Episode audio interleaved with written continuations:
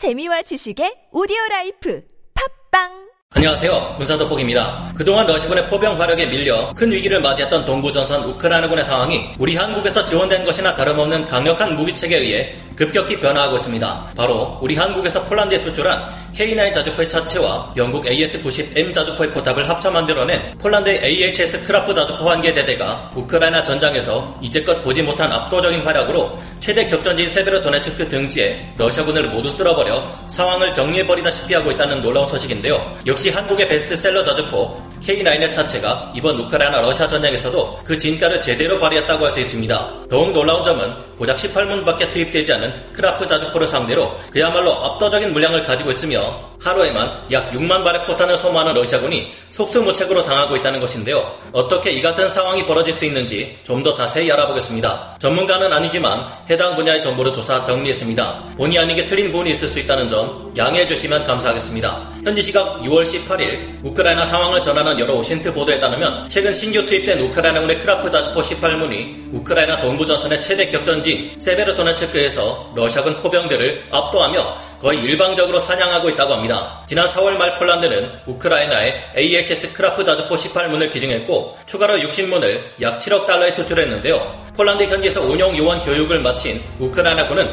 이제 막 들어온 18문의 한 개 대대 크라프 자주포를 모두 가장 상황이 열악한 세베르도네츠크 전선에 투입했습니다. 얼마 전 영상으로 여러 번 말씀드린 것처럼 세베르도네츠크는 현재 시가전을 통해 러시아군에 맞서는 우크라이나군이 가장 밀리고 있는 곳인데요. 러시아군은 시가전에서 큰 피해를 입자 도시를 빠져나온 후 압도적인 포병의 화력으로 우크라이나군을 상대하는 것으로 전략을 바꿨고 때마침 이때 안 그래도 러시아군의 포병 전력에 비해 크게 열세인 우크라이나군의 포병에서 탄약 부족 문제가 두드러지기 시작했습니다. 러시아군의 포병은 그 숫자와 화력이 많아도 너무 많았고 우크라이나군은 이에 맞서 대포병 사격을 가했으나 역시나 부족한 물량과 화력 문제가 드러났습니다. 우크라이나군의 대포병 사격을 통해 러시아군은 우크라이나 포병의 위치를 파악할 수 있었고 압도적인 물량과 화력으로 그곳을 타격해댔다고 하는데요. 이러다 보니 우크라이나군이 서방 세계로부터 지원받은 M109 계열 자주포나 M777 같은 견인 곡사포 또한 투입 초기와 달리 러시아군의 대포병 사격에 의해 파괴되며 큰 도움이 되지 못 하는 일까지 적지 않게 보고되기 시작했습니다. 시가전이나 참호전이 주요 전투 형태인 동부 전선에서는 우크라이나 특작 부대가 후방으로 기습해 러시아군의 포병대를 사냥하는 것도 쉽지 않았으니 우크라이나 군으로서도 이제는 강력한 포병 화력을 갖추는 것 외에 러시아군의 포병 화력을 저지할 만한 마땅한 방법이 없었습니다. 그 중에서도 가장 문제가 심각한 곳이 세베르도네츠크였죠. 그런데 최근 폴란드에서 지원한 AHS 크라프 자주포가 투입되자마자 이틀 만에 전혀 다른 상황이 펼쳐지기 시작했습니다. 우크라이나군은 고속 기동은 물론 재빠른 방열 및 포격, 그리고 진지 변환이 가능한 K9 자주포의 차체를 결합한 크라프 자주포 18문으로 러시아군 포병을 그야말로 유린하고 있다는데요. 우크라이나군은 기동 중 러시아군 포병에 대한 정보를 받고 그 자리에서 바로 정확하게 러시아군의 화포들을 찾아 1, 2분 안에 짧은 시간에 파괴해버린 후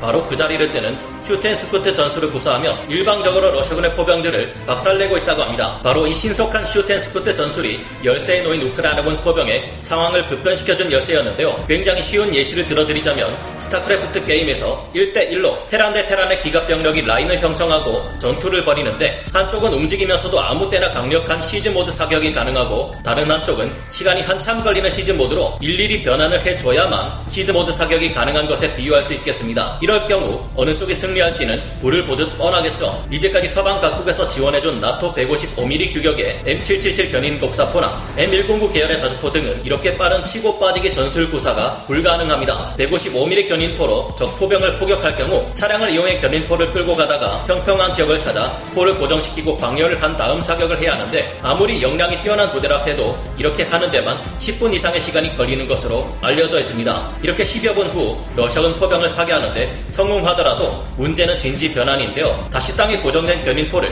차량에 싣고 포신을 접어 차량에 고정시키고 새로운 포격 위치를 찾아 이동하는데 약 15분의 시간이 걸리다 보니 이 시간 동안 러시아군의 대포병 사격에 의해 반격당할 위험이 큰 것입니다. M109 자주포 또한 마찬가지입니다. M109 계열의 자주포 또한 포격을 가하기 전에 포를 지면에 고정시키고 수동으로 방열을 해야 하기 때문에 사격 명령 접수부터 포격 후 진지를 이동하는 데까지 적지 않은 시간이 걸립니다. 그동안 서방에서 우크라이나군이 지원받은 M109 계열의 자주포나 M777 견인곡사포 등이 러시아군 포병의 반격에 의해 파괴되었던 이유가 바로 이처럼 느린 shoot and scoot 때문이었는데요. 이런 것들은 사격 명령 접수부터 포 사격 후 진지 이탈까지 빨라도 20분에서 길게는 30분 이상의 시간이 소요되었는데 이 시간 동안 러시아군 포병 입장에서는 대포병 레이더와 무인기, 포종심 정찰대와 각종 정찰 자산들을 통해 우크라이나군 포병 위치를 알아내 반격을 가하기 충분했던 것입니다. 하지만 우리 한국의 자랑스러운 명품 K9 자주포 차체와 영국의 AS-90M 자주포 포탑이 결합되어 탄생한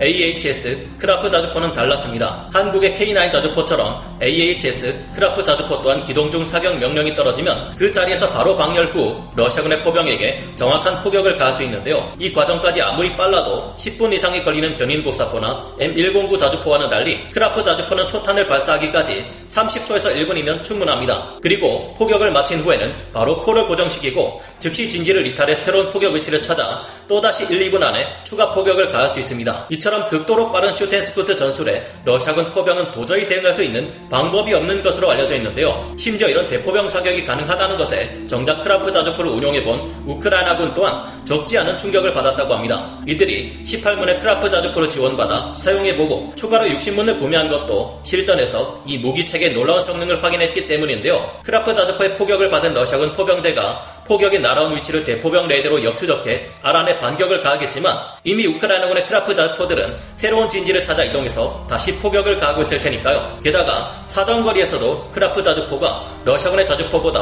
훨씬 우위에 있어 러시아군 포병이 공격할 수 없는 먼 거리에서 우크라이나군은 먼저 포격을 가할 수 있습니다. 러시아군 포병이 주력으로 사용하고 있는 2S19 자주포는 사정거리가 25km에서 30km 정도지만 우크라이나군이 사용하고 있는 크라프 자주포는 사정거리가 그보다 긴 40km에 육박합니다. 덕분에 우크라이나군은 세베르스키 도네츠강 서부 지역에서 굳이 위험한 도하 작전을 통해 강을 건너지 않고도 세베르도네츠크 지역 내에서 가장 멀리 떨어져 있는 세베르스키 동부의 러시아군 포병까지 포격할 수 있을 정도입니다. 게다가 크라프 자주포 또한 우리 군의 K9 자주포처럼 1분 내에 6발까지 사격이 가능합니다. 그렇게 우크라이나군은 18문의 크라프 자주포로 러시아군 포병들을 목표물로 설정한 이후 불과 2, 3분 안에 무려 108발의 포탄을 정확한 위치에 쏟아붓고 탈탈 털린 러시아군 포병이 반격하기 전에 진지를 이동해 새로운 위치에서 분당 54발의 포탄을 또 쏟아붓는 식으로 계속해서 화력을 투사할 수 있습니다. 이처럼 신속하게 치고 빠지는 크라프 자주포 때문에 세베르도네츠크에서 러시아군 포병은 대항할 방법을 찾지 못하고 있는 상태라고 하는데요. 이제 곧 우크라이나 군이 추가 주문한 60문의 크라프 자주포까지 세베르도네츠크 전선에 추가 배치된다면 우크라이나 군은 2, 3분 안에 무려 468발의 155mm 포탄을 러시아 포병대에 퍼붓고 러시아군 포병의 반격에 당하기 전에 진지를 변환해 또 234발의 포격을 지속적으로 퍼부을 수 있다는 것으로 보입니다. 문제는 아직도 러시아군의 포병 숫자가 너무 많다는 것이고 우크라이나군은 화포가 있어도 탄약이 부족할 수 있다는 것일 텐데요. 게다가 크라프 자주포는 기존의 우크라이나군이 운용하던 152mm 구소련제 포탄이 아닌 155mm 나토 규격의 포탄을 사용하고 있어서 더 많은 서방제 포탄의 지원이 시급합니다. 그런데 이들에게 아주 반가운 희소식이 루마니아에서 들려오고 있습니다. 현지 시각 6월 20일 OSINT 정보를 통해 전해지는 바에 의하면 우크라이나와 인접한 유럽 국가 루마니아가 우크라이나군에 부족한 152mm 소련제 포탄 및 포신을 보급해주기 위해 예전의 설비를 부활시켜 다시 152mm 포탄을 생산할 수 있다고 한 것인데요. 우크라이나군은 현재 상황에서는 아무리 많아도 1년에 1만 4천 발 이상의 152mm 포탄을 생산하기 어려운 상황입니다. 그런데 루마니아가 152mm 포탄 생산 시설을 되살릴 경우 무려 한 달에만 5만 발 이상의 152mm 포탄을 생산해 지원해 줄 수 있다고 하니 반갑지 않은 소식일 수 없는데요. 그러나 러시아군은 지금도 동부 전선에서만 하루에 6만 발 이상의 포격을 퍼부을 정도로 막대한 포병 전력과 무수히 많은 탄약을 가지고 있습니다. 그러나 이 같은 상황도 이제는 더 이상 지속되기 힘들어지고 있는데요. 현재 우크라이나군이 러시아군 포병을 압도하고 있는 핵심 요인은 크라프 자주포의 활약 때문만은 아닙니다. 우크라이나군이 최근 러시아군 포병에게 더욱 치명적인 타격을 줄 수 있는 새로운 전술로 전황을 급격하게 뒤집고 있는데요. 왜 그런지 다음 시간에 자세히 알아보기로 하고 오늘 군사 돋보기 여기서 마치겠습니다. 감사합니다. 영상을 재밌게 보셨다면 구독, 좋아요, 알림 설정 부탁드리겠습니다.